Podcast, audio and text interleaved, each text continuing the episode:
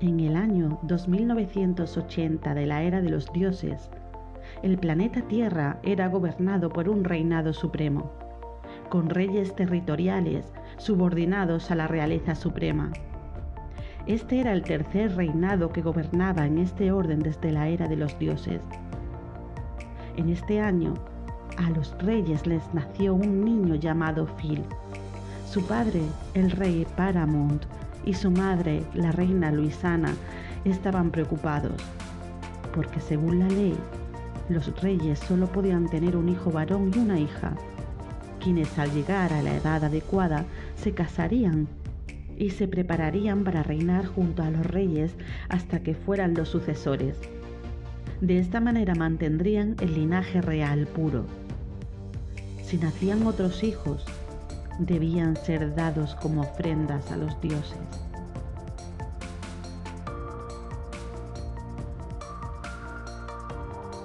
¿Qué tal estáis mis pequeños seres de este bosque? Yo soy Olga y estáis entrando en el bosque de los aullidos, un podcast para todos aquellos que saben que fantasía no tiene fronteras.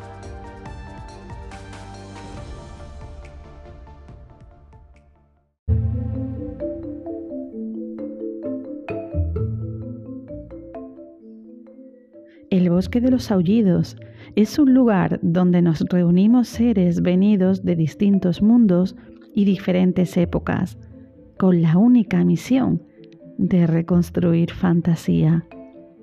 Solo aquellos con poder para amar, soñar y ponerse en camino pueden encontrar este bosque. Si me estás escuchando, es que ya lo has encontrado. Puedes pasar.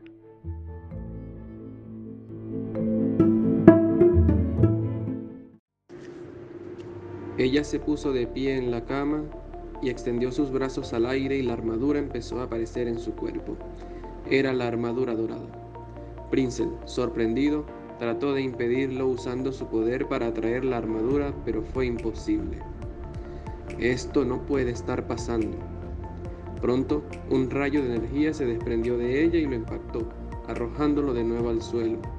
Se levantó rápidamente y otra vez la reina trató de atacarlo con un rayo de energía dorado, pero Prince se protegió creando un escudo rojo.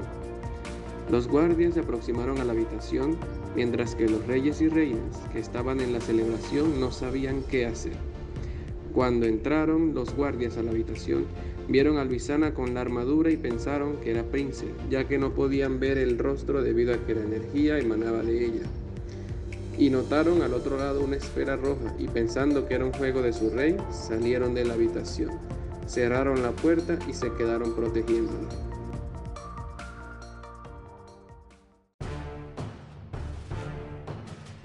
Es una época en que la tierra es gobernada por reyes, envuelta en luchas por la conquista de reinos.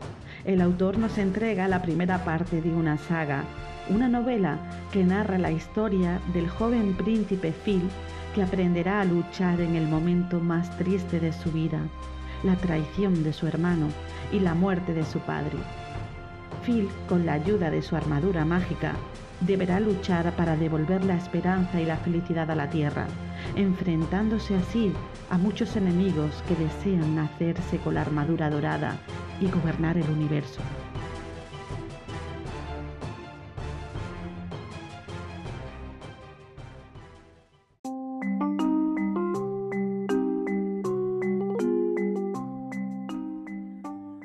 Modo del concilio de Elrond, la mesa redonda, las tres escobas, la cantina de Mos Eisley o la torre de marfil, en el salón de las historias dormidas nos reunimos para hablar sobre el libro que os traemos hoy.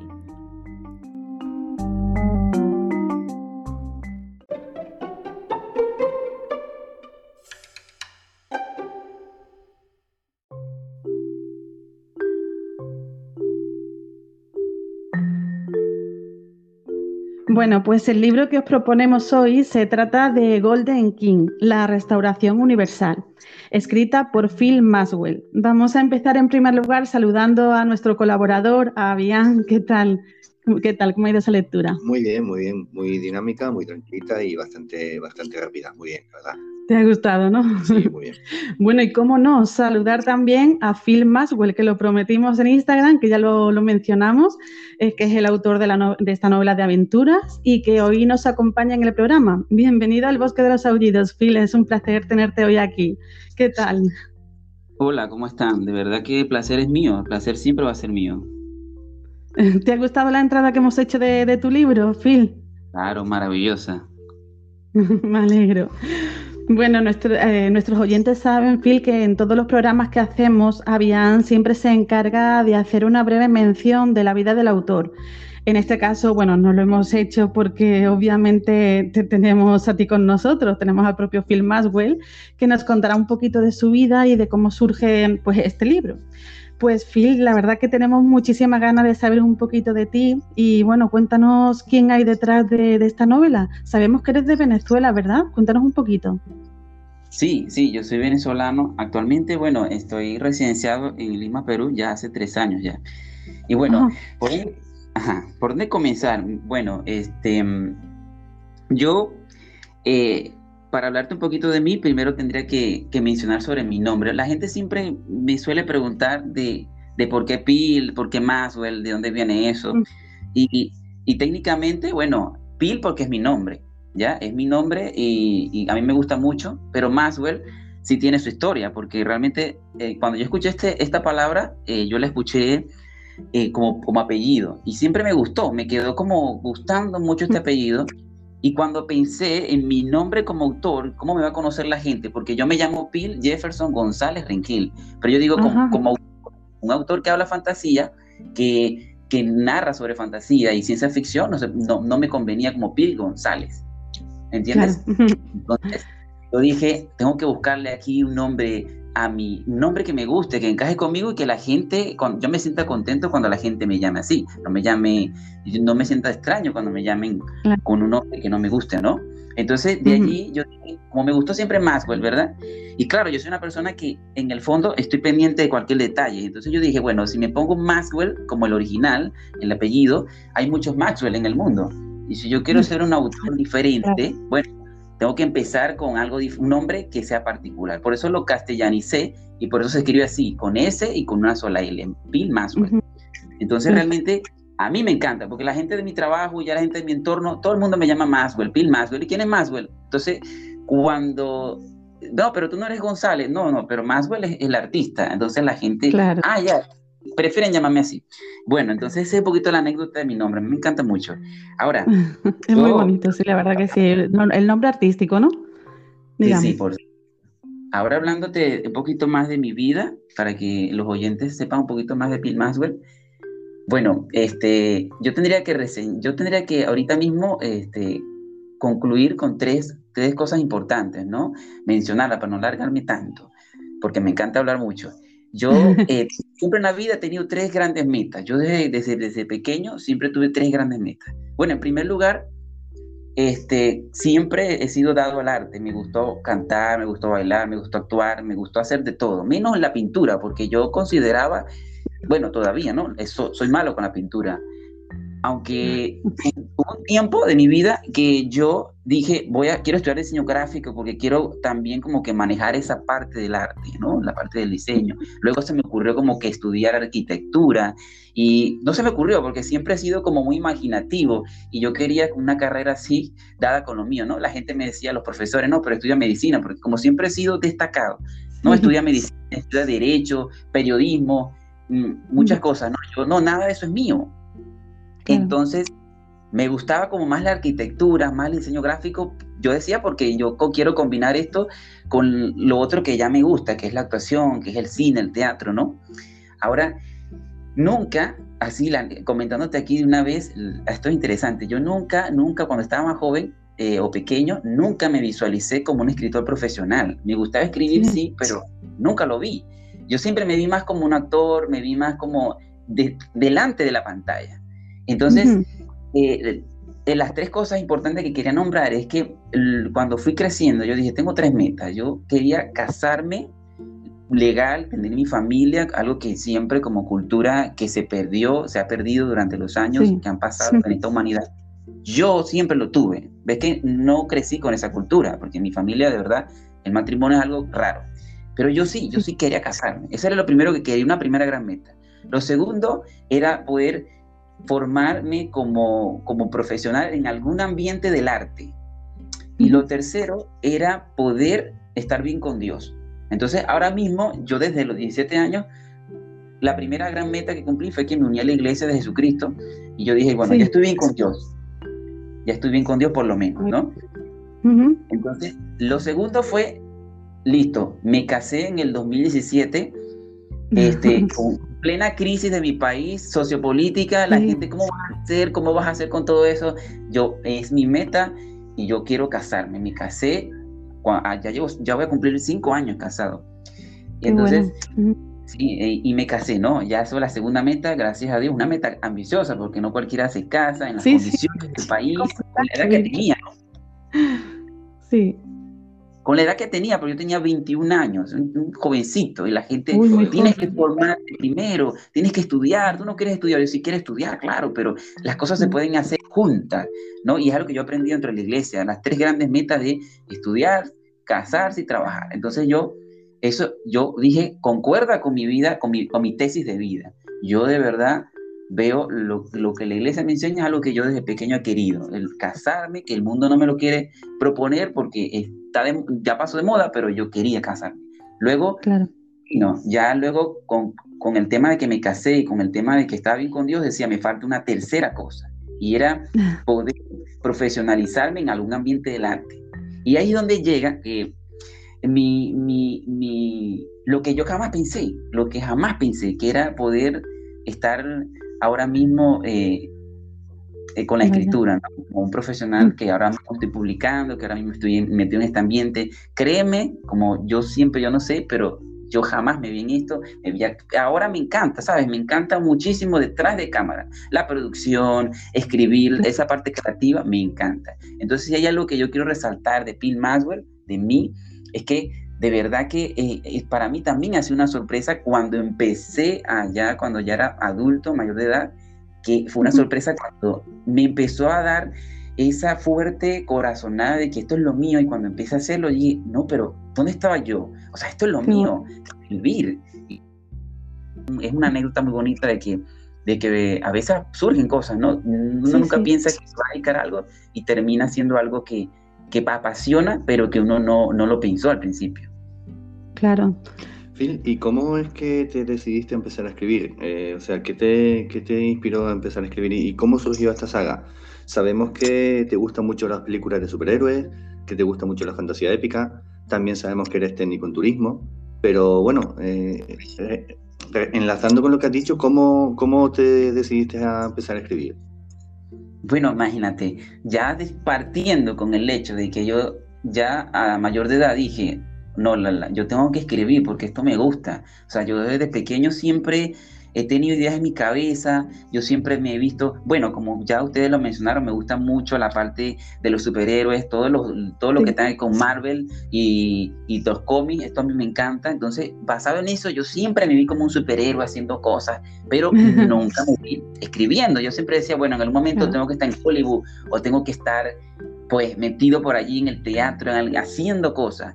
Pero ya mayor de edad, cuando senté cabeza, cuando yo dije, realmente te gusta la, te gusta hacer películas delante de la cámara, ¿no? Te gusta la actuación, te gusta esto, te gusta realmente. Yo dije, sí me gusta, pero sabes, una vez quiero compartir algo, ¿no? Una, yo aprendí o escuché algo de, de Ramón, creo, Ramón, un chico que eh, creó, no sé si ustedes conocen a Open English.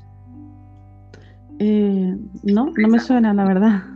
OpenAI es una empresa que, que, se, que surgió de Silicon Valley, ¿no? Y que ahora mismo, pues, se dedican al estudio de inglés en línea, en redes. Ah, sí, sí, ya, ya, sé, sé, cuál es, sí, sí, ahora caigo, sí. Claro, eh, Ramón, que se llama el creador, él es venezolano. Y sí, algo que yo aprendí de él, mira, que no se me olvida, yo dije, esto de verdad que tengo que aplicarlo. Que él dijo, si yo tengo que decirle algo a los emprendedores, o a los que están soñando es dedíquense a lo que mejor saben hacer. Y yo dije, bueno, pero yo quiero hacer tantas cosas, ¿verdad? Y, no, y, por ningún lado, por ningún lado estoy dando nada. Entonces, ¿qué es lo que mejor se hace? Y cuando empecé a, a descubrir, me dije, eh, de verdad que me gusta escribir. Entonces, partiendo de eso, yo dije, a ver, este, vamos a empezar a crear, pero sabes que la inspiración a veces es una cuestión de, tiempo, de espacio, y dentro de tanta rutina y las cosas de la vida, de la iglesia, fueron pasando los años.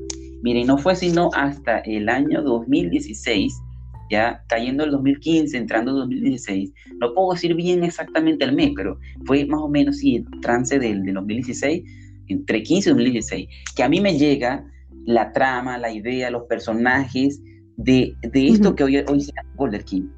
Entonces, una anécdota bonita de esto es que al principio esto no se llamaba Golden King. Cuando a mí me llega la idea, yo concibo en mi mente un título rápido, yo le puse, como yo quería los superhéroes, me gustan los superhéroes, yo, quería, yo, yo le dije, yo lo puse Golden Man, así. Golden rey Así se iba a llamar, Golden Man, un rey superhéroe. Y lo visualicé como algo corto, como tipo cómics, así. Entonces, wow, yo dije, pero veo, veo los personajes, veo la trama, siempre imaginándome todo, eh, la escena, las cosas, más allá de la literatura. Y así se llamaba, pero me puse a investigar y dije, no, ya va, ya va, no, no, no, no, no. Goldenman no puede ser en Google. ¿Qué aparece en Google? Que Goldenman es una marca que produce, o sea, eh, diseña productos eróticos. Entonces yo dije, no, no, no. Oh. Yo no puedo que me, que me relacionen con esto. ¿Qué nombre poner ahora? ¿Ah? ¿Te imaginas? Entonces yo que yo lanzara Goldenman y después la gente me esté relacionando, no, pero la marca de ustedes tiene con erotismo. No, yo no. Y tú supieras, que cambiar. Y tú supieras que ahorita una, eh, me parece, me parece este, bastante interesante que hoy por hoy yo me recuerde de esa anécdota, porque hoy por hoy la gente cuando me escucha de Goldenman, hay algunos pues amigos míos y conocidos que me escriben y me dicen, o me ven y me dicen, Pil, eso tiene, contiene escenas eróticas, tiene erotismo. Yo, ya, oye, les encanta el tema, quedaron pegados cuando, cuando salió 50 sombras de Grey, entonces ahora quieren ver erotismo en todos lados, lo erótico en todos lados. Yo dije, quizá van, a encontrar, yo le dije, van a encontrar cositas, pero no, no, Golden King no es, no es una, no es una novela, no es una saga de erótica, pues no es nada sexual. Van a conseguir cosas naturales, porque obviamente tienen que pasar cosas, ¿no? Pero no van a ver cosas descriptivas. Entonces la gente, ah, yo, si puedes, métele cosas descriptivas. Y yo, bueno, me acordé de la anécdota esa de Golden, y yo, bueno, no quería que me relacionaran y la gente igual manera me, me quiere relacionar con. Claro, al final esas anécdotas se quedan, Phil, y son cosas graciosas, ¿no? Que se te queda para siempre y bueno, la verdad que forma parte un poquito de, de toda la historia de, una creación de una saga tan, tan bonita, tan grande como esta. Sí, pues imagínate. Sí.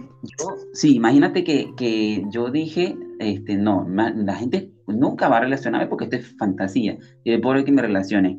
Y sabes que, ya que me están preguntando de, de cómo surgió esta saga, eh, es interesante porque, mira, yo desde 2016, yo en 2016 hice el primer borrador, en el diciembre del 2016 hice el primer borrador. Era tipo cuento, era algo breve, corto. Después dije, no, pero yo tengo que, me gusta que los personajes tengan sus escenas, su psicología desarrollada, o esto. Y cuando fui desarrollando dije, no, voy a hacer una novela corta porque como yo estaba pisando en la industria editorial, yo no quería pisar mal, yo quería pues que mi, primera obra, yo siempre he leído que, bueno, para que los artistas, eh, los escritores puedan ir eh, desarrollándose y creciendo, pues que, que empiecen o que empiecen con, eh, sí, cosas cortas, ¿no? Y yo dije, yo no me quiero entrar a, meterme en el mar y, y que luego me den calambre y me Entonces dije, ya va, voy con calma. Y en enero del 2017, pues hice el segundo, hice el segundo borrador. Yo dije, listo, me quedó la novela corta. O sea, con más con 10.000 tantas palabras, 10.000 y tantas, yo dije, esto está bien, esto lo puedo manejar. Lo envié a editoriales, pues allá para acá me llegaron propuestas y cosas, pero yo dije, ya va, no, no, no, porque esto es una saga, esto es una trilogía. Entonces yo, no.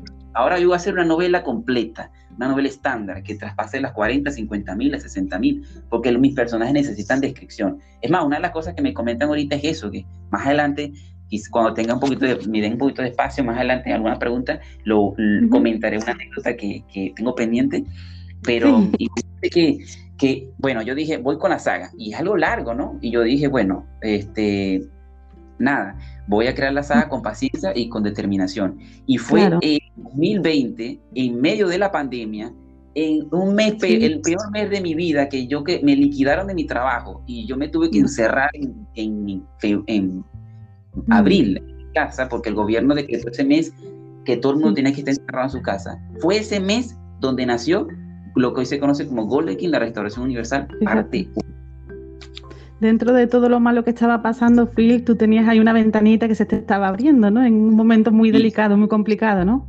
Mire, la anécdota, y esto es increíble porque ve, yo contaba nada más con un teléfono, y todavía cuento con mi teléfono. La gente creerá que yo, no, yo todavía no he podido comprarme una tablet, una, una computadora, estoy empezando. Ah, y dije, mi teléfono, yo no voy a quedarme a esperar a tener una computadora como yo escucho a algunos escritores, no, pero no tengo esto, no, no, no, voy con lo que yo tenga. Entonces tenía mi teléfono y un internet prestado, el wifi prestado, y yo dije, con esto vamos. Y me paraba todos los días a las 10, a las 9, a las 11 de la mañana y me acostaba a las 5, 4, a las 6 de la mañana. Que mi esposa decía, bueno, pero tú no tienes más nada que hacer, no haces más nada.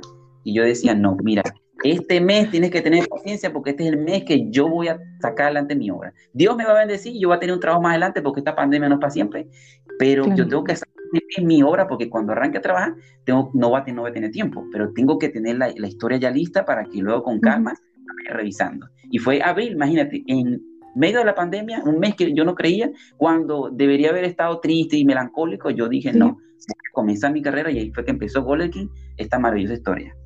Qué bueno, Phil. ¿Y en qué te has inspirado para, crear el universo de el universo King?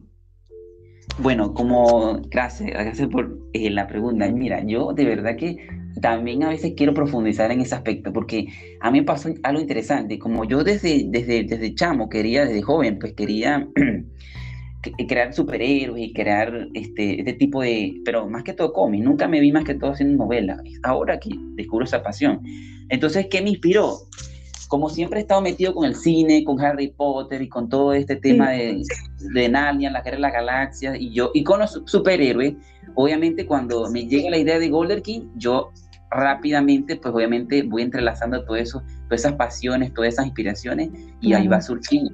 Del Señor de los Anillos, del Narnia, que son cosas que las tengo grabadas en mi cabeza y que obviamente, bueno, son mi inspiración y para crear esta maravillosa que, que apenas está comenzando.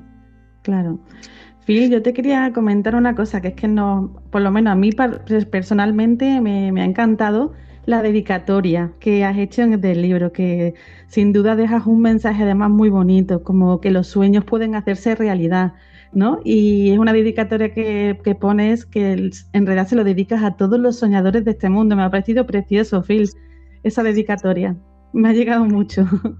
Ay, gracias, de verdad. Y yo, mírate, yo lo hice porque yo pienso en mí y pienso dije, ¿a quién le puedo dedicar esto? De verdad que luché tanto, he luchado tanto para sacar mi trabajo al aire, ¿no? Claro. Y, entrar en esta industria, como, como cualquier industria del, del, mundo del entretenimiento, que es difícil comenzar, empezar, ¿no? Que te conozcan, que tú des tus primeros pasos. Yo dije, ¿quién más? Tengo que, obviamente, a todos esos soñadores, que los mismos lectores míos son soñadores, los mismos que van a consumirme, y mi entorno, ¿quién no tiene un sueño?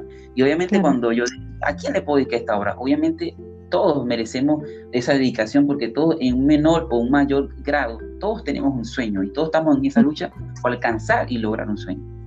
Totalmente, Phil. Eh, también te quería preguntar, Phil, eh, ¿qué dirías que van a encontrar los lectores entre las páginas de esta obra? Bueno, mira, yo como lo, lo menciono también dentro del libro, en la, en la parte de la introducción, yo, yo dejo claro que, bueno, hay demasiadas historias de príncipes, de princesas, de reyes, todo esto, ¿no? Pero yo le puedo ofrecer a los lectores que van a encontrar ellos allí que no van a dejar de entretenerse, que no van a dejar de, de engancharse con la historia. Porque si bien es cierto que esto tengo que comentarlo aprovechando el espacio, puedo, ¿no? Claro, por supuesto. Mira, si bien es cierto que algunos Bootstrappers con los que estoy ahora mismo colaborando me escriben y me dicen, Phil, bueno, eh, mira que eh, todo chévere, pero me pareció, me apare... ustedes lo han leído, no sé si ustedes también tengan sí, este concepto. Sí, sí, Phil, mucho, ¿eh? También tengan este concepto que ellos tendrán, pero yo lo voy a compartir, mira. Me han escrito, no todos, ¿no? Porque algunos quedan satisfechos, otros me comentan, Phil, mira, tengo este, te puedo comentar algo, me dicen, mira, me gustó todo, pero pero yo quería más descripción, yo quería que me, me, me engancharas más con esos personajes y entonces no me dejaba respirar, avanzaba, y avanzaba, y avanzaba y yo cuando me apenas me mm. estoy enganchando con algunos, con los sentimientos y con ellos, tú sigues avanzando, entonces me sigues dando. pasa, es verdad que pasan muchas cosas en la novela, son muchas cosas y es verdad que quizás a lo mejor una descripción, pero vamos, yo, yo lo que veo eso es que es muy trepidante, que, que te engancha y que que pasan muchas cosas. La verdad que no da tiempo para aburrirse en ningún momento. Yo personalmente soy de lectura rápida, o sea que me viene estupendamente ese tipo de, dinámica que lleva la obra. Que no sea tan descriptiva, ¿no? Eso ya es un poquito... Es a gusto de cada uno. De cada, autor, ¿no? Cada, cada lector tiene, se vuelve su propio crítico y obviamente comenta ¿no? sus opiniones. Pero yo, mira, yo voy a responder humildemente lo que yo les digo a ellos, porque yo respondo todas las preguntas. Y yo le digo, Eso es bueno a mí me ha hecho falta porque lo quiero hacer, no lo he podido hacer todavía porque he estado tan ocupado, de que quiero agarrar una sesión en mi Instagram en cuanto a Reels, quiero hacer bastante Reels explicando cosas de esta saga, porque la gente como preguntas como esta me la hace, entonces yo tengo que responderle a uno en privado, entonces yo quiero dejar colgado videos para que la gente diga, ah, ya, cuando vayan a leer o, o los que han leído digan, ah, con razón esto, con razón está pasando aquí. Entonces ahorita quiero comentar brevemente algo, una anécdota especial, mira, me escribe y me dice, Pil, ahora mismo no tengo el nombre, pero me escribe, bueno, de España, por cierto. Y dice, Pil, bueno, sí, yo quería que fuera descriptiva, te pregunto, pero ella fue muy humilde y me dijo, pero este, cuéntame de eso. Y yo le dije, como tú me estás preguntando, yo te voy a contar que por qué, por qué Golden King, la restauración universal, parte 1, es así tan, tan veloz. Y yo le dije, primero, ¿ah? y yo dije, en primer lugar, eh, porque yo como autor, yo soy mi, o sea, yo como lector soy mi propio, mi propio, me he convertido en mi propio crítico.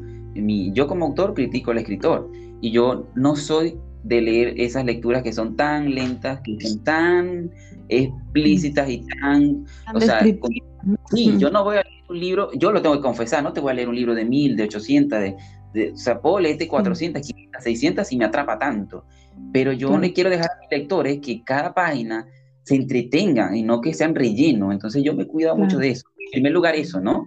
Y en segundo lugar, que es más importante, es porque como yo estoy adentrando, mira, esta es mi primera novela como autor y yo quería pisar bien y es la, la es la, antesala o es la, la previa de toda una saga, de todo un universo. O sea, está se está aperturando un universo mágico, que si yo arranco mal, todo el universo mágico, no solamente Golden King, sino hay muchas cosas que van a venir con este universo. ¿Y qué les digo a ellos? Que te quiero, quiero comentarte a ti, a todos ustedes, a los oyentes también, que es Golden King, la restauración universal parte 1, es una primicia que tiene, que es mi carta de presentación, que yo le quiero demostrar a los lectores qué puedo dar, qué tiene Pin Maxwell para ofrecernos, qué es lo que él va a traer para nosotros. No le quiero regalar una primera obra con 500, 600 páginas, sí le quise regalar una obra más breve para que ellos tuvieran ese sabor a boca de decir, bueno, quiero seguir leyendo porque aquí vienen cosas interesantes, ¿no? Entonces me han escrito, Pil, pero tú tienes ese libro, pudiste haber separado, en hay como cuatro historias que las separan, las libros diferentes. Yo le dije, ya va, lo que pasa es que déjame explicarte. El tema es que es mi carta de presentación y tú vas a tener esas historias en precuelas, en secuelas, en otras trilogías, pero yo quiero darle como esa primera píldora, esa primera presentación de quién es Phil Maxwell. Por eso lo hice así. Claro, es fundamental. En fin, y ya que estamos, ¿para qué tipo de lectores estaba pensada la novela? Porque nosotros, después de haberla leído, nosotros también es que hemos leído mucho de fantasía épica y nos ha dado la impresión de que estaba orientado a un público juvenil. ¿Es así o hemos fallado un poquito en el tiro? No, no, sí está orientada al público juvenil y un poco al público adulto también, claro está. Lo que pasa es que yo tengo que confesarlo. Eh, eh, quizás adentrarme tanto al público adulto tendría que yo tocar, ser un poquito más descriptivo en temas sexuales, eróticos, que esto es algo que obviamente en, las novelas para adultos que tiene que haber este contenido. Y yo por temas religiosos me cuido un poquito de eso, por eso es que, lo, por eso es que le doy más que todo este, este toque juvenil para mantenerme en ese equilibrio y no tener que este, faltarle a, quizás a, principios míos que me tenga que ir un poco más a, profundidad con, con, temas, ¿no? Pero claro está que quiero, quiero, quiero hacer una acotación, ¿no? Yo le he dicho también como, eso me lo comentaron a mí, me lo comentó también una Grammer que me dijo, yo, yo quisiera que fuera un poquito más, o hubiera sido un poquito más para adultos y tal. Yo le dije, bueno, si es juvenil, no, me dice, eh, siento que es un poquito para sí, para, para pequeños. Yo le digo, lo que pasa es que, claro, es mi primera, eh, mi primera obra y tú te vas a encontrar en Golden King 2 eh, un autor también que creció, una obra que creció. Claro. También es otra parte que también tengo que comentar, que está, está orientada al público juvenil, pero que Golden King 2 va, va también a profundizar más y van a poder tener todo lo que quieren en la profundidad porque me la han pedido. Va poquito a poco madurando, ¿no? a medida va pasando la saga, ¿no? Claro, esa es la intención, porque yo no pretendo regalarte eh, mi primer libro impacte y luego regalarte un segundo, un tercero, un cuarto que sea un relleno, que nos guste. Yo quiero que creciendo y que se note que tanto el autor como la obra van creciendo. Claro. Pues Phil, eh, imaginamos que eres un gran lector, ¿no? Como nosotros, como todos nuestros oyentes también porque bueno, pensamos que para ser un gran escritor pues es fundamental ser previamente un gran lector, ¿no? Y la pregunta que queríamos hacerte es, eh, ¿cuál es tu, autor o autores que más te han inspirado y qué obra te hubiera gustado escribir a ti?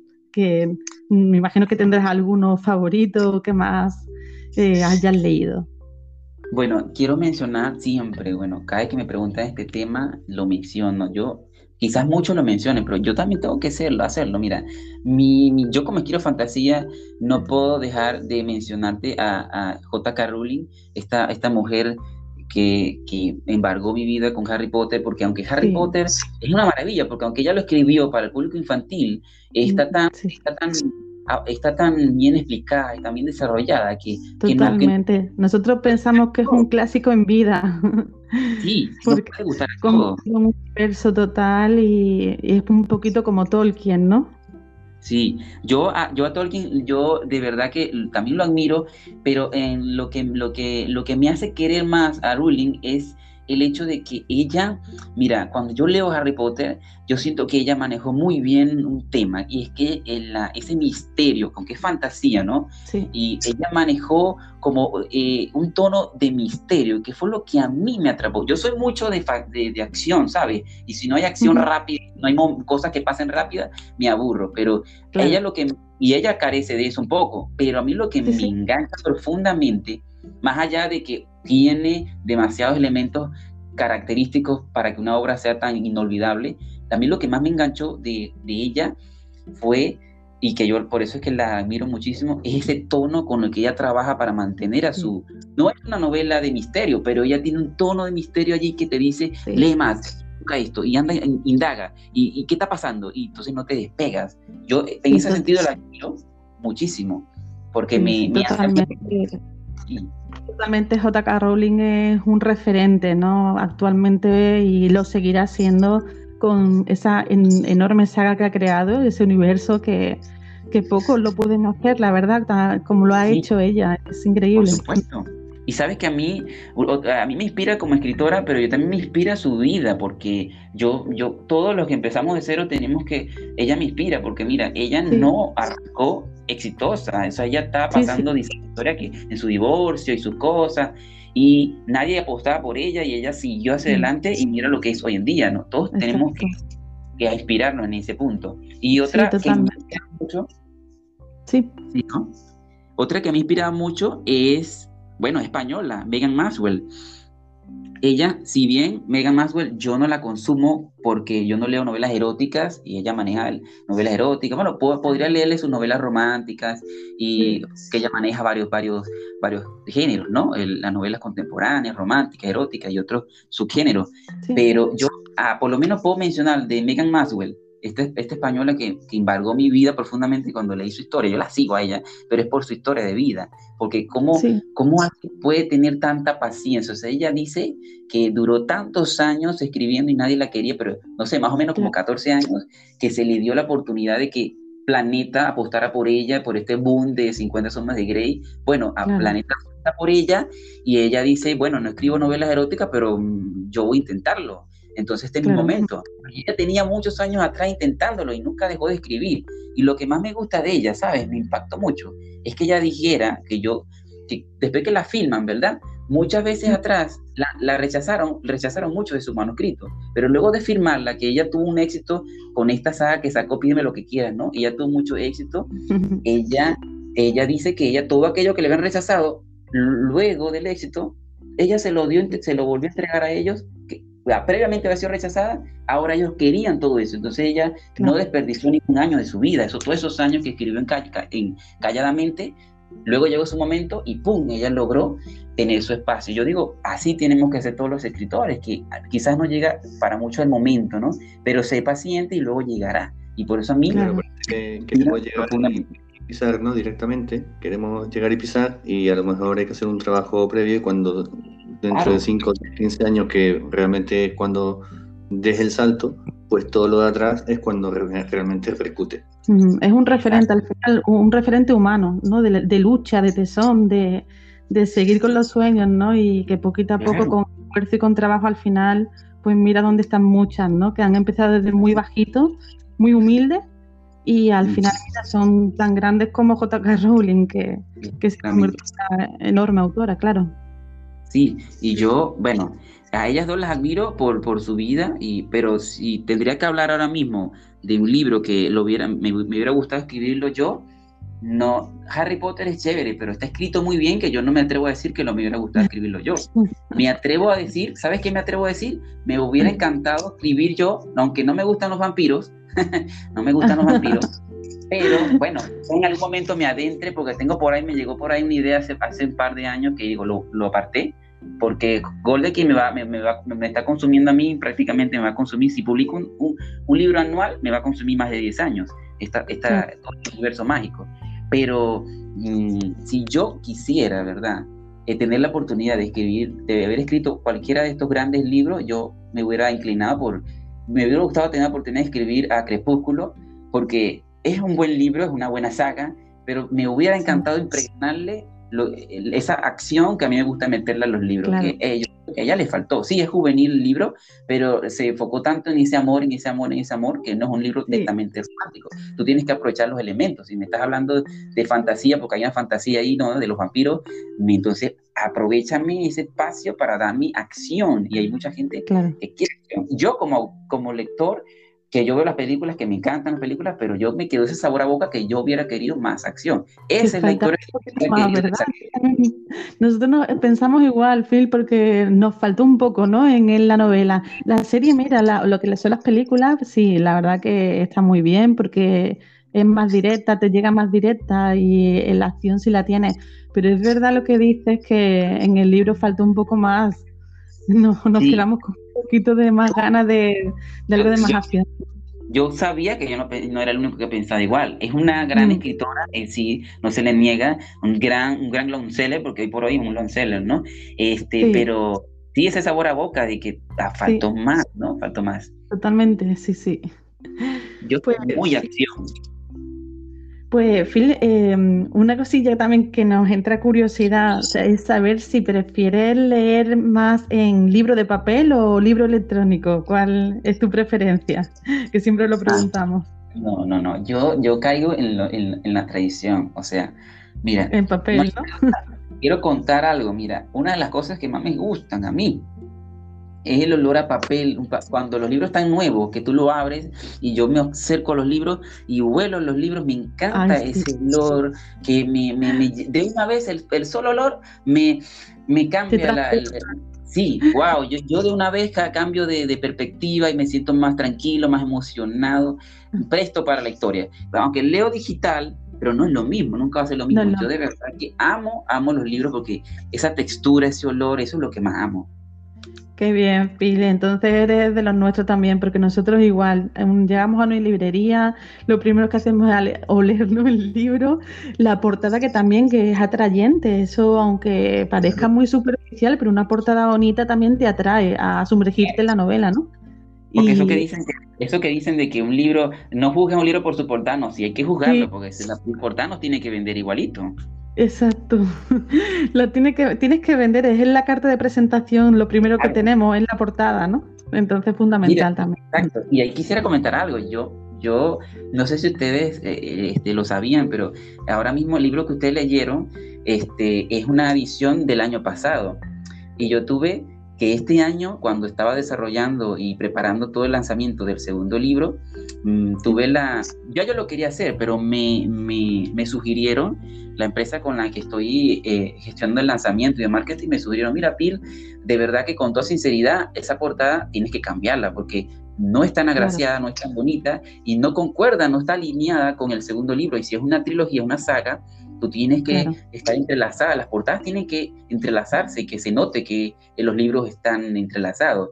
Y yo por allí dije, no, de verdad, yo soy una persona muy humilde en ese aspecto. Si los profesionales me dicen algo, yo, yo lo hago. Y yo esas son las cosas que me llevaron a que el libro tuviera una segunda edición y hoy por hoy estamos ya a punto, la semana que viene, a tener su segundo uh, su relanzamiento oficial. Claro, con, con, una nueva portada, ¿no? Ya diferente, ya más acorde con la saga, ¿no? Claro, que ahora todo el mundo la ama, porque antes ni me, ni, la gente yo, ni me comentaba, yo sé, ¿por qué no me comentan? Claro, para no decirme lo fea que era la portada. bueno, a mí no me parece fea, es la que está, la que está, es muy oscura, eso sí es verdad, porque no tiene nada que ver ahora con, la portada ¿no? actual. ¿Te imaginas Golden Kiss? Eh, ¿Te imaginas lo...? entonces, no, no, la gente me dice, no, no me gusta, tal Algunos se, se cohiben, no, la historia es buena y tal. Y yo le digo, ¿qué te parece la portada? No, bien, bien. dicen que, dime, que la portada... Sí. Y, y Pil, mira, te comento, ¿te identificas con algún personaje de la novela o hay alguno que esté inspirado en ti, que haya un poquito de ti? Bueno, aquí tendría, ustedes, ustedes leyeron y ustedes saben que el protagonista se llama Pil, como yo. Entonces, Esto es otra que... que te íbamos a hacer de por qué ese nombre. no son dos, tan, tanto Phil o Pil, ¿no? Como Maswell, que es el dios, ¿no? Ajá. Y el protagonista, que, es el príncipe Phil, ¿no? Que el, sí. sí, claro, lo queríamos comentar contigo, que no sé si es que realmente te, ves, mm, pues bueno, eh, muy parecido o le has sacado un poquito tu personalidad a ese personaje y por eso lo has llamado también Phil. Sí, aquí, aquí sí, verdad que me hacen una pregunta que me encanta, me encanta y tendría que, wow, mira, en primer lugar, tendría que decir que sí, sí, sí me inspira, o sea, y yo estoy completo, tengo que decirlo, yo, Phil soy yo, o sea, completamente ese personaje soy yo. Yo siempre quise, como dije, siempre quise ser un superhéroe, entonces yo dije, ahora yo soy el dios de mi historia, yo lo voy a hacer, yo voy a ser un superhéroe, pero en mi propia historia, yo voy a ser el yo voy a ser el dios, yo voy a ser, yo voy a ser el que, el que pueda salvar vidas, que haga grandes cosas, ¿no?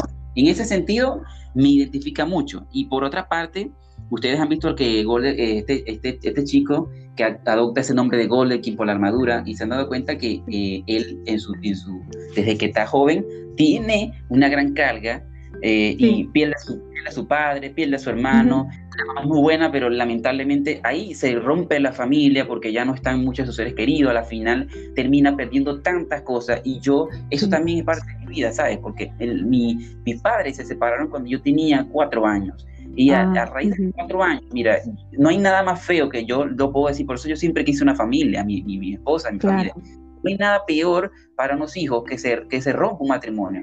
Y yo viví muchos años sin mi mamá, porque tuve que vivir con tíos, con abuelos, con gente, porque mamá tenía cuatro hijos, una muchacha de 20, años con cuatro hijos. Entonces, papá, como muchos hombres venezolanos, porque lamentablemente una de las cosas que yo critico de, de mucha gama del, de cierta era de los venezolanos, el 70, el 80, en esa época de los 90, eh, todavía se vive eso de que los, hay muchos venezolanos que se, se, divorcian, yo digo los venezolanos porque no quiero hablar de otro país, pero se divorcian y se olvidan de los hijos. Entonces, sí. te das de cuenta, pierde muchas cosas, eh, es un, pasa por muchas cosas difíciles y obviamente que yo traté de reflejarme mucho, sí, Pil, definitivamente ese, ese personaje es carne viva, soy yo. Claro, eres tú, está reflejado todo eh, tu vida un poquito, la, y además, bueno, después está destinado a, un, a una gran misión, ¿no? Claro, que mira, en ese aspecto le espera salvar al mundo y la humanidad y el universo. Yo todos, todos creo que todos tenemos una misión, pero yo, desde el punto de vista religioso, siempre he sentido que tengo grandes cosas que hacer. Entonces, en ese sentido, tuve que darle a Pil una carga, algo, una misión grande. Claro. Y incidiendo en eso, eh, Phil, ¿es ese tu personaje favorito de la novela o hay otro? No, aunque yo me identifico con Pila, aunque sé que Pila hace muchas cosas interesantes y wow, eh, soy yo en carne viva, tengo que decir que no.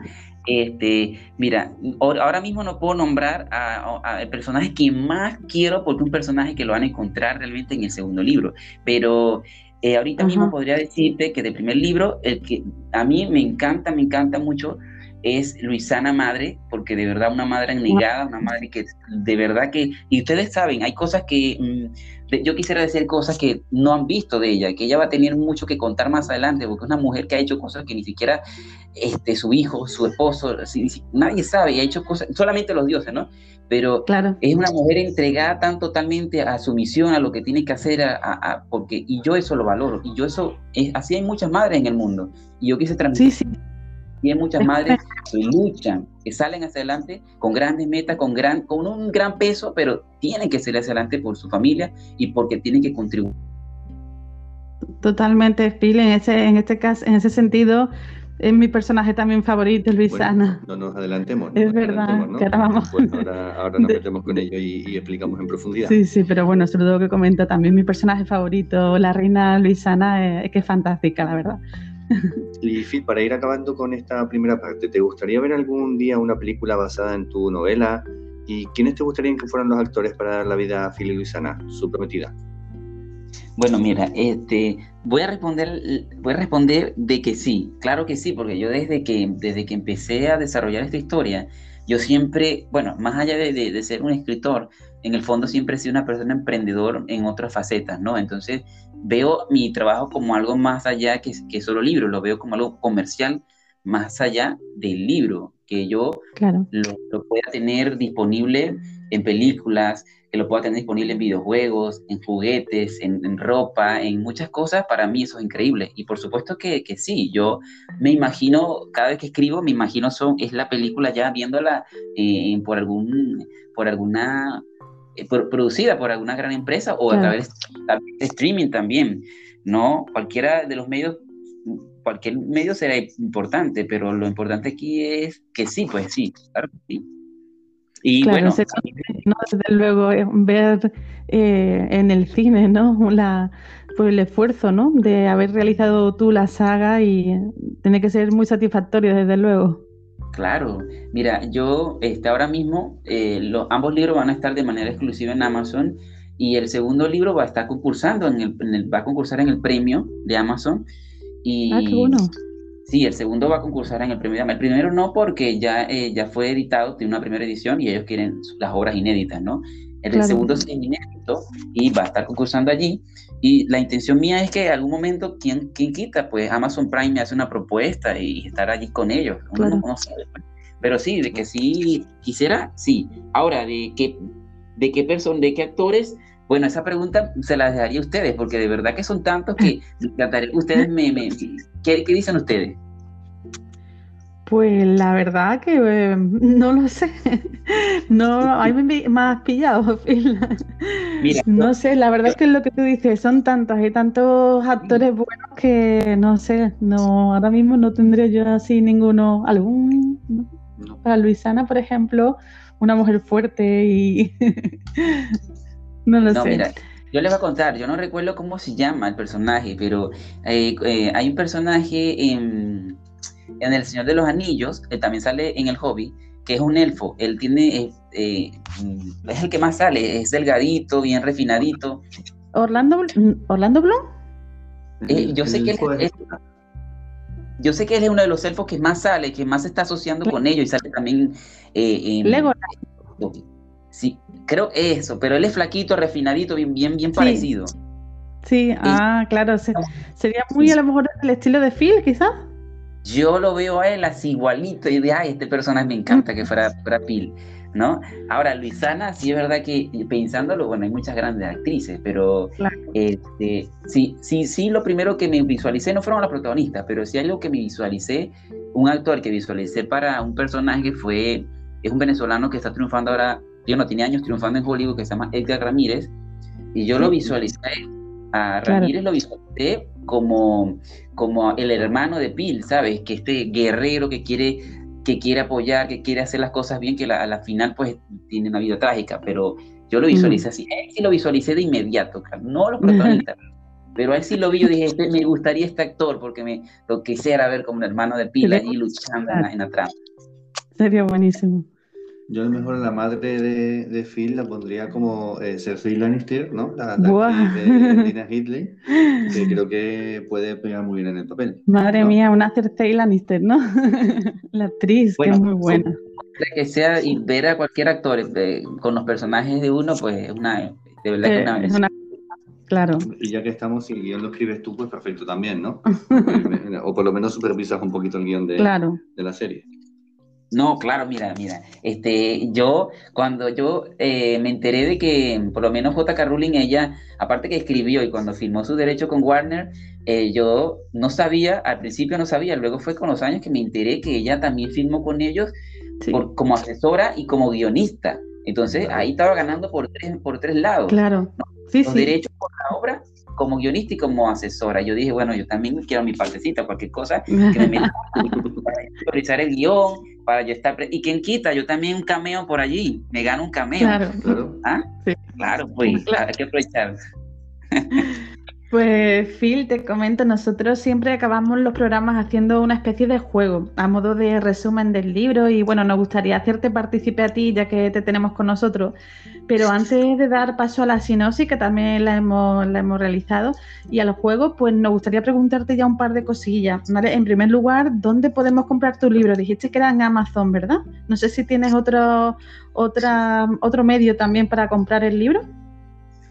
No, bueno, el año pasado cuando surgió el libro, él está disponible en muchas plataformas, ¿verdad? Pero yo como, como autor independiente no le vi tanto el resultado a esto. Entonces, ¿qué hice este año? Este año para todos los que están escuchando, el, tanto el libro 1 como el libro 2 están totalmente disponibles en Amazon y pueden adquirirlo allí. En, estos días estamos de promoción, así que no pueden perder esta gran promoción. Pueden buscar ahí Golden King o Bill Maswell y van a salirle allí el Golden King, la restauración universal parte 1 y parte 2. Hay que aprovechar ahora mismo porque pueden tener las dos entregas, porque la tercera entrega no sé cuándo va a salir porque yo tengo que producir próximamente secuelas y precuelas, pero ahora mismo ya van, ya van a poder encontrar en Amazon de manera exclusiva y también en, en, la de manera gratuita, ¿no? En, en, su, en su aplicativo de, Amazon también puedes ah, para Kindle, ¿no? Quizás. Sí, en Kindle va a estar y en Kindle Unite, eso. Eh, Ultimate, ¿qué es que se llama Ultimate, no? No sé pronunciar bien ah. la palabra. Sí. Que, puedes leer, que tú, donde, de, por suscripción, pues. Sí, sí, el que está suscrito. Exacto, que puedes leer todo tipo de obra por estar suscrito a Amazon. Exacto, lo van a conseguir ahí suscrito y lo van a conseguir también por Kindle. si el que quiera el ebook, el que quiera el impreso, ahí va a estar totalmente en Amazon. Y Phil, eh, tus próximos proyectos ya me has dicho que vas a hacer precuelas y demás. No sé, me imagino que serán esos. Ya va, voy a hablar, voy a hablar. bueno, sí. Eh, sí, me adelanté un poquito, pero claro, claro, ¿cómo no hablar de esto? Mira, hablando del principio, porque sé que muchos cuando lean el libro van a tener la misma percepción, algunos, ¿no? La percepción de que pude haber profundizado más. Pero les quiero decir a todos y eh, eh, reiterar ¿no? que en Golden King eh, la primera entrega es mi carta de presentación y que paulatinamente en próximas entregas van a poder tener profundidad en, todos los personajes. Mira, y ahora mismo estoy planificándome para lanzar el año que viene, ahí viene, inmediatamente se viene el inicio de una trilogía que se va a llamar Era de Reyes. Aquí tiene la premisa, ¿no?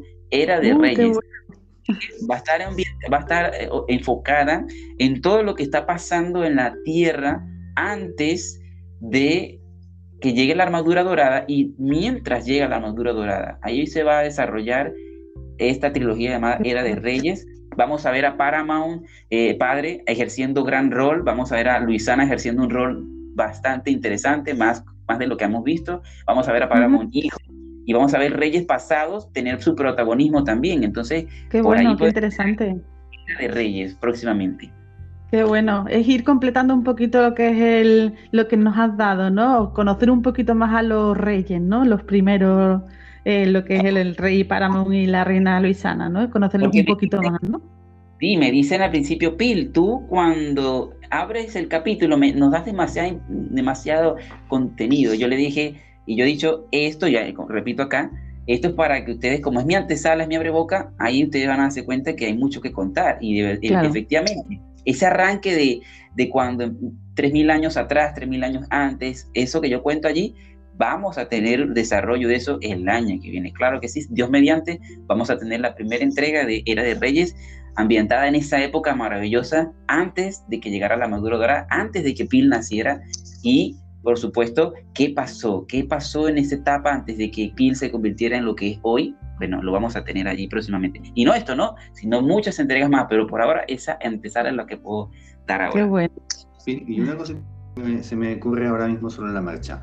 Eh, una obra tan amplia como tienes pensado hacerla, ¿has pensado también abrirla a otros autores o decides quedártela un poquito tú en exclusiva? Sé que a, los creadores les cuesta un poco esta dar este paso, pero es decir, eh, imagínate que empieza a, expandirse mucho el, universo, la saga. Eh, ¿Estarías dispuesto a que otro autor escribiera algo sobre esa saga o no? ¿O te la quedas tú a ti? Hombre, el, autor, ¿no? sé. Sí, no, no, en la saga Star Wars hay tanto universo abierto que hay muchos autores escribiendo, ah, por ejemplo, ¿vale? Entonces, mm. un poco, o por ejemplo, en los universos Marvel también son muchos autores los que hacen distintos guiones. Entonces, un poco. Pero él sería un poco el que supervisaría, ¿no? Efectivamente, él es el supervisor de la historia, pero este, sí estaría dispuesto a, abrir el, universo a otros autores. Claro, otra, que, o sea, que los otros autores eh, desarrollaran sobre, sobre este universo, ¿no? Eso es lo que me dice.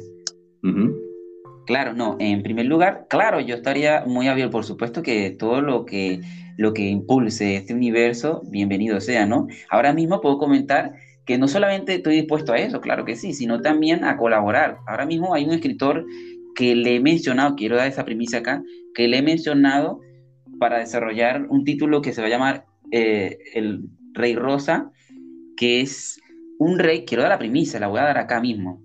Eso lo, van a tener, eso lo van a tener en breve más adelante. Es una precuela de un personaje que sale en el segundo libro. Esto para que los lectores le dé curiosidad. Mira, mm. este próximo rey es un rey que se va a ver atrapado porque está destinado a casarse y a poder ocupar el trono, pero él es y nació gay y se siente gay y él necesita ocupar el trono porque está en juego muchas cosas y no solamente eso, sino que él tiene que llegar a ser un dios, pero hay leyes que lo limitan. Entonces, entre esta encrucijada y toda esta limitancia, va a desarrollarse todo una, una estrategia interesante y cómo este rey logra el trono, pero desafiando las leyes. Esto lo vamos a ver en breve, pero es una relación con un escritor que le propuse, mira, vamos a desarrollar esto. Tú que manejas esa temática, yo te propongo esto y tú manejas, me, me, me apoyas con esa temática y incorporamos este tema acá, ¿no? Y eso es un poquito de lo que puedo mencionar. Y claro que sí, estaría abierto a muchas cosas que pudieran darse. Yo no soy tan celoso con mi obra, siempre y cuando respeten los derechos, por supuesto, los ingresos, eso es bien establecido, pero bueno, bienvenido lo que sea, lo que venga, ¿no? Que sea bueno para la que sí. Nos tienes desde luego en vilo, ¿eh? Con... Yo, mira, yo te confieso, a mí me tienes muy intrigada con el personaje de Lucía. del primer libro. Que me lo dejas ahí. Ya me han preguntado por eso. Yo dije, voy a, decirlo, voy a decirlo acá, ¿no? Lo que he dicho en privado. He dicho a muchos Bustagramers, le he dicho en privado, pero voy a hacer la premisa aquí. Este, mira, ella, como todos los personajes que están allí en mi historia, eh, todos, yo verdad que cuido a todos los personajes, los más pequeños, los más grandes, todos en cierta medida, en precuelas, en secuelas y en trilogías que van a venir dentro de este universo mágico, van a tener su parte importante y protagónica. Y Luisana es una piedra, perdón, Lucía, Lucía, esta princesa, es una piedra principal, es fundamental y ustedes más adelante van a, van a ver qué pasa, porque ella es... Va a tener un peso importante, ¿no? Me imagino, ¿no? Muy importante, muy importante. Bueno, pues Phil, y ya por último también nos gustaría que dieras un consejo a los nuevos escritores que no saben mucho por dónde empezar o que piensan que no son capaces, ¿no? No sé si le dirías alguna cosilla, algunas palabras para, todos ellos.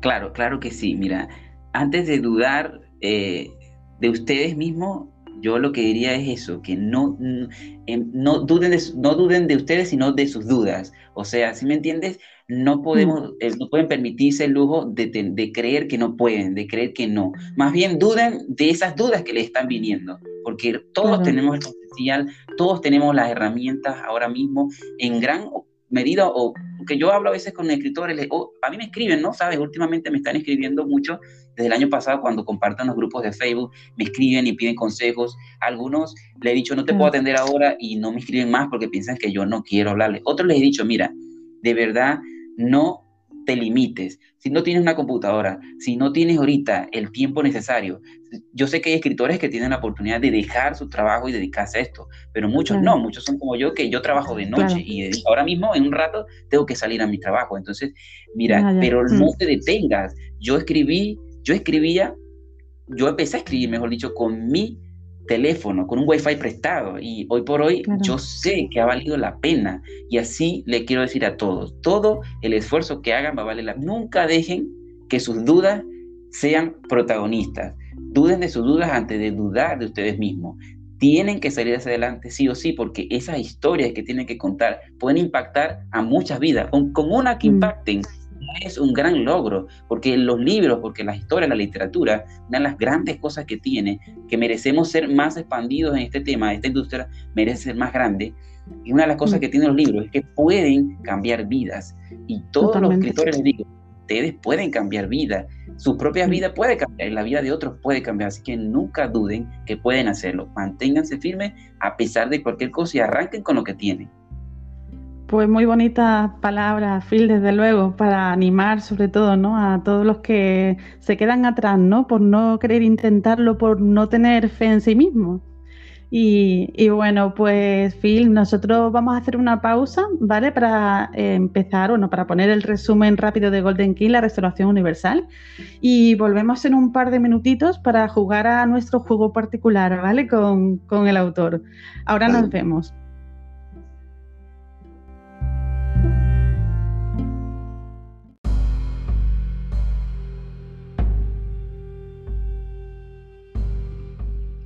El libro se inicia en el año 2980 de la era de los dioses. La Tierra estaba gobernada por reyes subordinados a una realeza suprema. En la Tierra, el rey Paramount y la reina Luisana acaban de tener un hijo varón, al que llamaron Phil. Pero Phil debía de ser sacrificado a los dioses, ya que la ley prohibía que los reyes tuvieran más de un hijo varón, y los reyes ya tenían a su, a su hijo, el príncipe Paramount.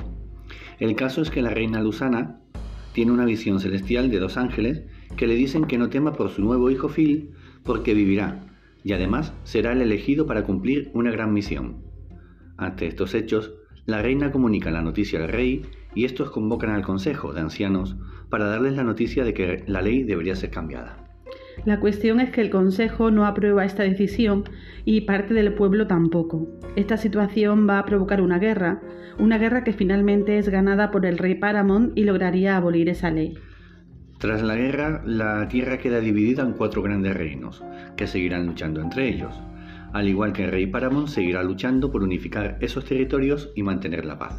El rey mantenía la esperanza de poder devolver la paz como antaño ocurrió, Hubo una guerra en tiempos antiguos y la paz se restableció gracias a la ayuda de unos seres celestiales que ayudaron a poner una nueva dinastía monárquica y que además les ayudó con un regalo, una armadura dorada que hacía invencible a los reyes de ese linaje. Todo transcurría bien en el Reino del Sur, porque el rey Paramount junto a su hijo, el príncipe Paramount, estaban logrando reunificar los territorios con grandes victorias y su deseo de ver restablecida la paz pronto se vería cumplida. Pero algo pasó. Una sombra oscura y maligna se apoderó del príncipe Paramount y el reino se verá envuelto en una gran guerra con seres más fuertes que los humanos que pondrán en peligro todo el universo.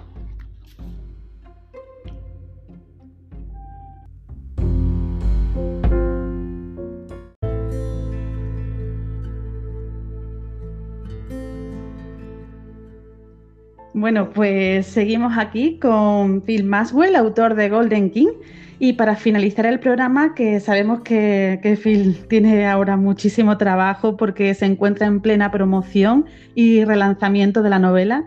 Y bueno, no queremos tampoco quitarle mucho más tiempo, pero sí que nos gustaría hacerte partícipe del jueguecito que hacemos siempre. ¿Te apetece jugar con nosotros, Phil? Unos minutillos. Bueno, pues como saben todos nuestros oyentes, nosotros en el programa siempre hacemos una pregunta que nos da pie para hablar un poquito de la novela y sacar alguna conclusión. Y en este caso vamos a aprovechar que te tenemos para hacerte esta pregunta y ya te despedimos, ¿vale? Pues Phil y también tú, Avi, que os voy a preguntar a los dos, ¿vale? Vamos a empezar haciendo ya un breve resumen de todo y queríamos saber cuál es tu personaje favorito de la novela. No sé quién quiere contestar primero. el autor. Phil, ¿cuál es tu personaje favorito? Me encanta eh, Luisana Madre. Claro. Eh, ¿Y el tuyo? El mío es el príncipe Paramount, porque yo lo explico siempre un poquito. Es un personaje al que veo con un, con un conflicto interno. No quiero desvelar tampoco por qué se produce este conflicto interno, pero es verdad que es un personaje que tiene un conflicto interno bastante interesante, ¿no? Entonces plantea una forma de actuar y una forma de sentir según, según pasa una cosa u otra, ¿no? Sí, que lucha, ¿no? Consigo una mismo, lucha interior ahí. Y en ese punto me pareció muy interesante la, la visión del príncipe Paramount. Yo en mi caso, yo, yo igual que Phil, es que yo me quedo con la reina Luisana porque es un personaje que representa a una mujer fuerte que se enfrenta a un destino difícil y sobre todo es capaz de proteger ¿no? a, los que quiere, incluso poniendo en peligro su propia vida. Y me quedo también con ella, es, una, es un personaje de los míos favoritos, desde luego. Y yo también tengo curiosidad. Eh, perdón, Dime, Phil. No, y ella, o sea, yo la quiero mucho y ella, tengo que revelar que va a tener mucho que, que contar más adelante. Quisiera decir también, ah, no quisiera dar mucho, pero para que todos los que oyen le dé más curiosidad. Ella, ella es tan importante que, mira, ella va a tener eh, una, una va a abrir una trilogía que se va a llamar Era Oscura. Entonces, con eso Nada más, no quiero decir más nada, pero por eso que yo la quiero. Ella va a tener su propio papel protagónico. ¿eh? Entonces, Madre es muy mía, nos muchas ganas de leer todo, ¿eh? La precuela, todo en la saga.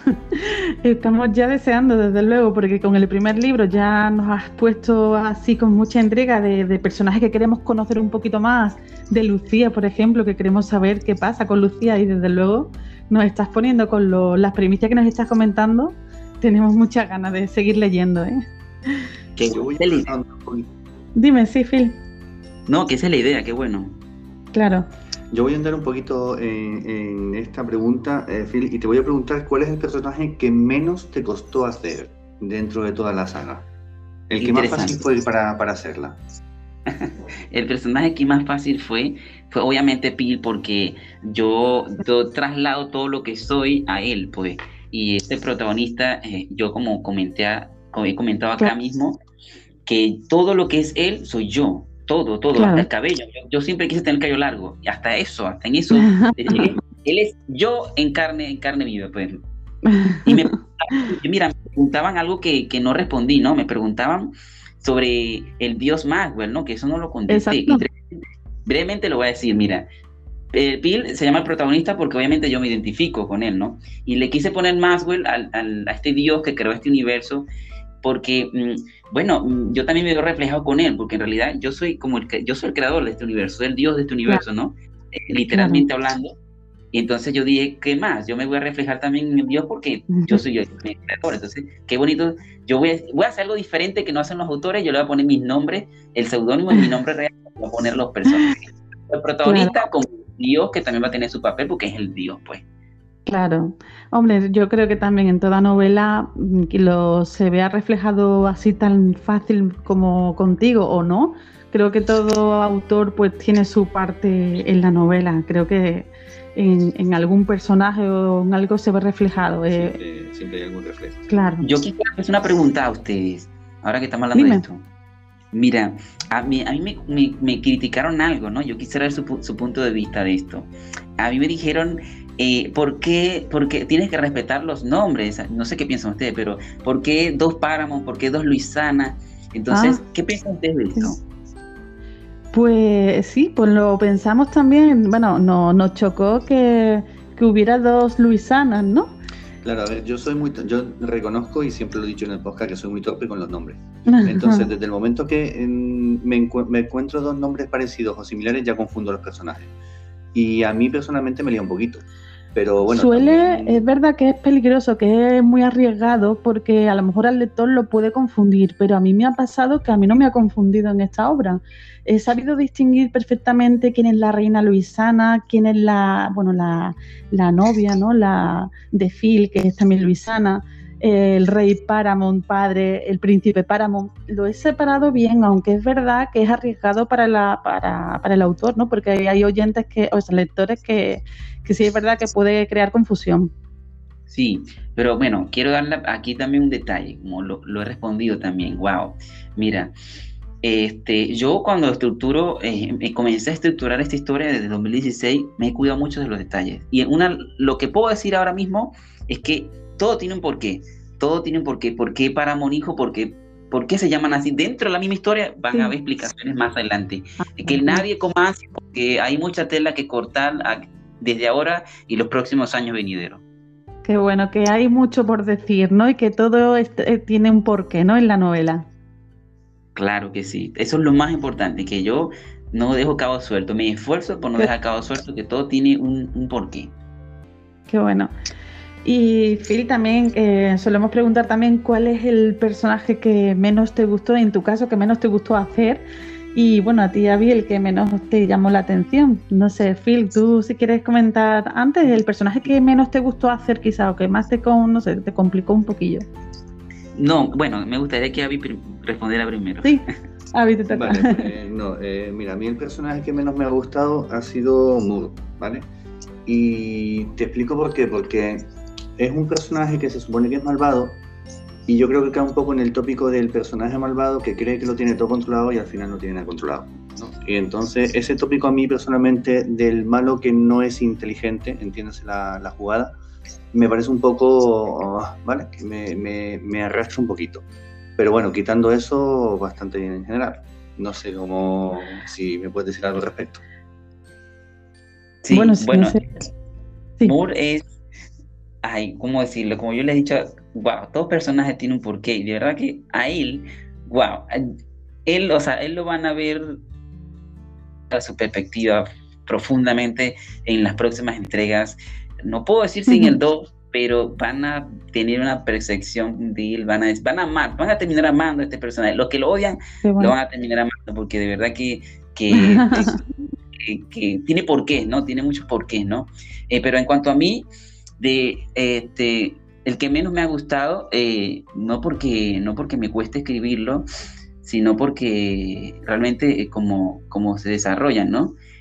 Son estos, estos reyes ambiciosos de la tierra, ¿no? Que, que o sea, por, por, por guerras, por guerras, por, por, querer tener posesión de tierra, por querer tener, por ser los mejores, este, no le importa perder las vidas, no le importa matar a nadie, o sea, no importa. Lo que me importa a mí es derrocar al rey y ser yo el mejor. O sea, yo pienso que todos los gobiernos, que todos los mundos y todo donde haya una, donde hayan leyes y donde haya, todos tienen que respetarse. Si el mundo tiene mil reyes, hay que respetar porque esta, nosotros hemos vivido eso a lo largo de la historia, que, que hemos visto que una tierra, bueno, España hubo un tiempo que fue dominante, ¿no? un imperio dominante que dominó a Latinoamérica, mm.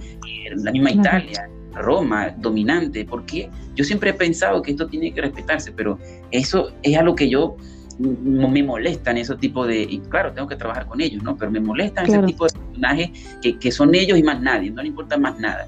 Cuando ellos realmente como reyes, lo que ellos realmente como reyes tienen que cuidar es que la vida y el progreso de su nación, y si quieren otras tierras, pero cuiden la vida, cuiden el progreso, piensen en el progreso, que yo creo que eso es lo que tiene Phil, lo que tiene Paramount Hijo, Paramount Padre, que piensan en el, progreso. Quieren apoderarse de todo el, si es esto, esto es lo que quieren, lo quieren porque quieren apoyar, quieren un progreso, quieren una paz, y no porque quieran sus ambiciones. Entonces estos reyes purios y estos bien jugados no me gustan porque de verdad que son, son patéticos.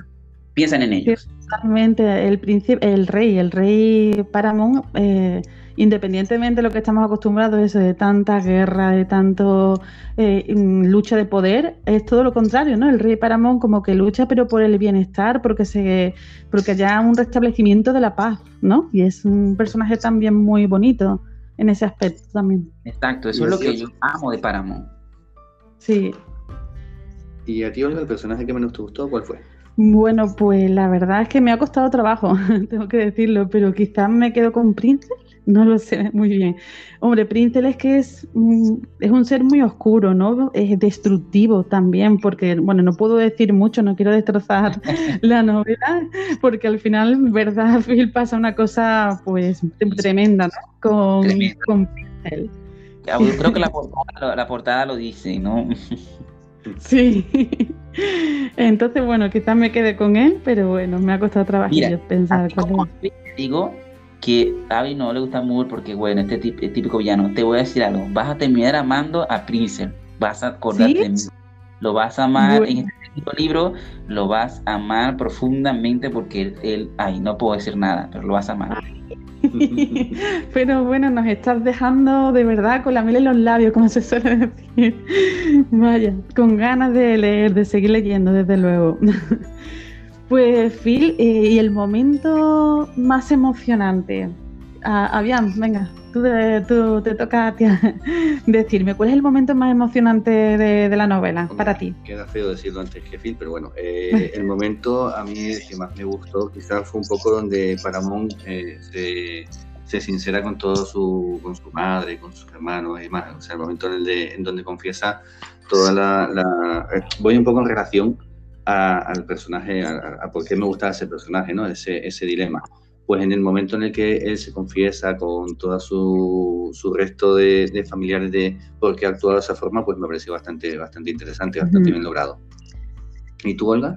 Bueno, yo el momento más emocionante, desde luego, es cuando, creo que cuando va Phil a la guerra, una guerra que se está librando entre el rey del norte y su padre Paramount, su hermano que está también implicado en, en una trama complicada, ¿no? Jura que ha sido, bueno, ha traicionado, ¿no? A, su, a su padre. Y ese momento de la emboscada lo dejamos ahí para que lo leáis, que es muy interesante y ese momento es emocionante total. Me gustó mucho. Y Phil, te, te toca. ¿Cuál es el momento tuyo más emocionante? Ay, bueno, eh, hay dos, de verdad. Bueno, todo aparte me emociona, ¿no? Pero puedo decir que, bueno, eh, esta lucha entre Moore y, y Peel cuando, bueno, no puedo decir detalles, pero es cuando se encuentra, quiere ir por su, su, amada, esta lucha, porque él no tiene todavía como que todas las herramientas, el poder para enfrentarlo, pero que él quiere, porque el amor lo, lo, lo, lo impulsa, me encanta. Y también me encanta mucho este enfrentamiento entre Osmore, este otro malo que aparece también ahí de pronto, y Sátira, esta mujer que no la vemos mucho ahora eh, desarrollarse, la veremos más adelante, este, eh, porque como se han dado cuenta, en la historia pasa algo, ¿no? Pasa algo con el tema de la muerte y la vida. Esto, es algo que, que, bueno, no puedo decir detalles, pero claro. Eh, Osmore es, es me encantó esa lucha entre Pil buscando la manera de, su amada y de su reino, de su mamá. Este, esa lucha malvados, ¿no? Increíble. Es, increíble esa, ese, ese momento también. Y nada, bueno, pues acabamos con las imágenes sensoriales, ¿vale? Que son preguntitas muy breves y nos gusta hacer también, ¿no? Y es, eh, ¿a qué te huele Golden King? Venga, bien, tú, eh, tú eres el primero. Bueno, a, pues a mí eh, me huele un poco, eh, realmente me ha costado un poquito sacar esta, esta parte, pero yo creo que me huele un poquito como a bosque, ¿no? Es un poco como natural. Es que tampoco he podido encontrar una cosa así como muy, muy, sensorial en el, en el, libro en ese sentido, en el, en el sentido del olfato. Entonces me quedo un poquito con, con, el tema del bosque, los árboles, la tierra, más o menos algo como así. Como muy medieval, sí, ¿no? Como muy medieval, sí. Mm. A mí, por ejemplo, el olor, pues no sé, quizás a, quemado, a humo, a batalla, ¿no? No sé, como hay muchas batallas y mucha guerra, entonces, bueno, quizás a lo mejor ese. Philly, tú, ¿a qué te huele Golden King?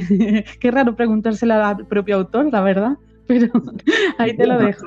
A mí, a mí, en lo como yo manejo todo el tema, ¿verdad? Todo lo que viene, yo a mí me huele como a rosa, me huele Oh. como cuando tú te tiras así, que estás en un valle de rosas y te lanzas sobre la rosa y hay todo tipo de rosas allí, a eso me huele. Pura rosa. Qué bueno. Claro, es que Phil, tú tienes mm, bueno, Información privilegiada, se le llama, ¿no? información privilegiada. ¿Y el sabor, eh, Avian? Bueno, el sabor yo, eh, siendo más o menos un libro de, medieval, lo que sí he hecho en falta, y lo comenté con Olga, es un poco esa posada de todos los libros de fantasía medieval con ese guiso de cordero, ¿no? Pero bueno, el guiso de cordero lo dejamos para la fiesta del castillo, entonces más o menos también por ahí puede, puede ir, ¿no? Un poquito del guiso de cordero este medieval con sus papas ahí bien. Yo, yo igual, yo también me, me sabe un poquito a banquete, ¿no? De reyes. a un banquete, una mesa grande llena de, de, de eso, de, de un banquete de reyes, que es como muy medieval, es la- lo que se nos viene primero a la imaginación, ¿no? Y Phil, eh, tú no sé cómo, cuál es A mí el sabor. A mí, a- ahora mismo el primer libro, pues le, le suena así medieval, ¿no? Pero ya van Sí. a ver el 2, que, que se- todo es un cambio real. Van a ver aquí en el 2 eh, lo que es la ópera espacial profunda, en realidad. Claro. Pero a mí me huele Sí. a miel, a miel, porque la miel sabe que es dulce, pero a la vez algo amargo allí. Entonces, mm, a mí el sabor a miel, mm, eso es lo que me deja Golden King. Qué bueno. ¿Y un color? Como A mí dorado. creo que hemos... Ah, hemos coincidido los tres. El color Dorado. dorado. Dorado. Clarísimo. Lógico, eh, del color dorado de la armadura, ¿no? Totalmente. Y por último, una música.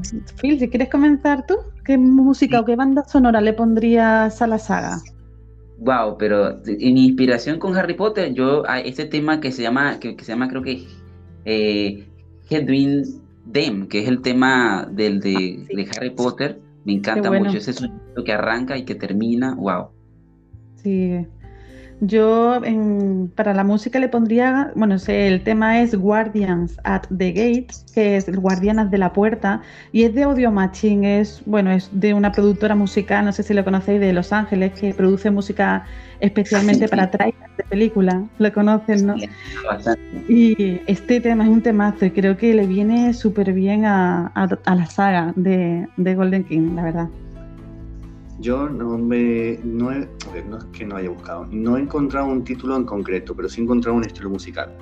Y yo creo que a, este, a esta saga, de momento, bueno, yo repito, estamos en el libro 1, ¿vale? El libro 2, Claro. si habéis abierto a un space opera, ya no pegaría tanto, pero por lo menos en este primer libro, yo me he ido a una música celta medieval épica con rock y metal. O sea, algo. Es es un estilo que está, vamos, que está Lo que pasa es que es también muy cósmico, que es Claro. verdad que se nos olvida esa... Exacto. Estamos hablando también de dioses, ¿no? Ujú. Del Sí, universo. correcto, correcto. Sí. Es como ver El Señor de los Anillos con, eh, con Star Wars. Cuando me dicen que, que, que- ¿a qué se parece? Yo le digo, bueno, ¿tú has visto El Señor de los Anillos de Star Wars? Bueno, une las dos cosas, ahí ¿no? Totalmente, sí, sí, porque sí, nos huele a medieval y parece medieval, pero es que se une con lo cósmico, ¿no? Ujú. Con el Del universo. con- muchas cosas cósmicas, wow. Qué bueno. Bueno, pues, ay, nos queda una estación del año. ¿Cuál, cuál piensas que podría ser, habían una estación del año para la saga, para el libro 1, por lo menos, que es el que nos hemos leído? Para el libro 1, para mí sería primavera, fíjate. Sí, Sí, es un comienzo, ¿no? Es un iniciar de las cosas. O sea que para mí yo la pondría en primavera. pues yo pienso exactamente igual. Yo creo que también que la primavera creo que porque además nos esperan grandes cosas, porque como dice el autor, no como dice Phil, que eh, se tiene que desarrollar muchísimo los personajes y está ahí como floreciendo, ¿no? El, el libro 1. Entonces Ah. creo que primavera viene muy bien al pelo, vamos. ¿Y para ti, Phil? ¿Cuál Yo- estación del año sería? No, yo discrepo porque a mí me parece verano, porque si bien Ah. la historia está comenzando, pareciera un primavera, pero es un verano caluroso porque hay tantas Sí. cosas y es- tantas cosas condensadas en ese primer libro, que es un, Sí. un calor que quema, me parece a mí verano. Sí, sí, también es verdad. bueno, pues ya lo vamos a dejar aquí. Mm, Damos la vía de contacto y vamos a pasar ahora a despedirnos, ¿vale? Está bien.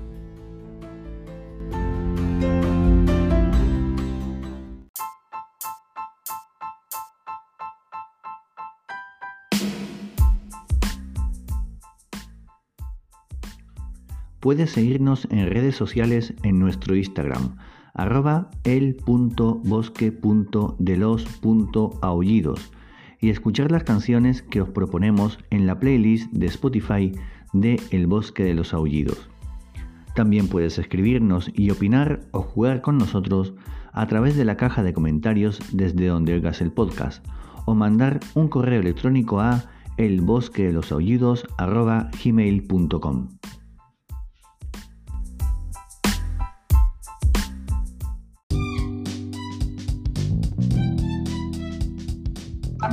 el programa dando las gracias a nuestro colaborador Avian, que le tendremos para el próximo debate, ¿no?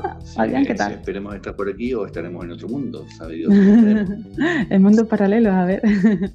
bueno, y por supuesto dar las gracias a Phil Maswell, que, que ha sido un placer tenerte en el Bosque de los Aullidos, hablándonos sobre tu libro, sobre la saga, sobre tu vida. Nos has contado muchísimas cosas y de verdad que bueno, si quieres decirnos alguna cosilla más para acabar, nosotros de verdad hemos estado muy a gusto, espero que tú también y si quieres comentarnos alguna cosita, Phil. Este, bueno, vea que he hablado tanto que yo creo que sí he dado como spoiler por ahí, entonces no, no, no quisiera. Lo único que quisiera es invitar a todos los que están oyendo a que no puedan perderse esta interesante historia. Esta, soy un autor independiente, pero no crean como muchos piensan por allí que bueno, no tenemos mucho que ofrecer. Sí tenemos, a, mí me llegaron propuestas, pero yo dije, yo quiero demostrar que como independiente tengo grandes cosas que dar, porque no necesitan de, entrada, necesito eh, salir autopublicado, ah, perdón, eh, publicado de manera tradicional para hacer, para que me reconozcan, sino que quiero mostrar que dentro de toda la comunidad de independientes, autores independientes, hay mucho, mucho buen material. Golden King presenta eso. Yo quiero es que sepan que Golden King va a regalarles una historia que les entretiene de principio a fin y que no solamente tiene fantasía y ópera espacial, van a encontrar drama, van a encontrar romance, un poco de misterio, suspenso, cosas interesantes allí por, por, por entretejidas y que se van a ir desarrollando y que no puedo dejar de decirles que eh, eh, gracias a todos los que han colaborado en esto, pero también a todos los que están oyendo, no pueden perderse porque esta es una gran historia. Totalmente, Phil. Nosotros desde aquí, desde el Bosque de los Aullidos, también recomendamos muchísimo que, busquen The Golden King, que lean este primer, bueno, el primero y el segundo y todo lo que va a venir, porque va a venir mucho y desde luego nos dejas con muchas ganas de seguir leyendo, que creo que eso es lo mejor, ¿no? Que puede pasar. Pues pues nada, y finalizamos aquí. Desearte, Phil, muchísimo éxito con esta saga, que se venda muy bien y que, disfruten los lectores mucho, ¿no? Con tus historias. Muchas gracias, muchas gracias. Gracias, Olga, gracias, Avi, gracias por este espacio, por esta oportunidad. Espero de verdad que se pueda repetir con el segundo libro y bueno, bienvenido sea las cosas que pasen. Claro que sí, Phil. Nosotros encantados de, de haber participado en este debate contigo y bueno, encantado. Y nada, pues lo dicho, yo soy Olga y nos vemos en el próximo programa. Que tengáis buenas lecturas.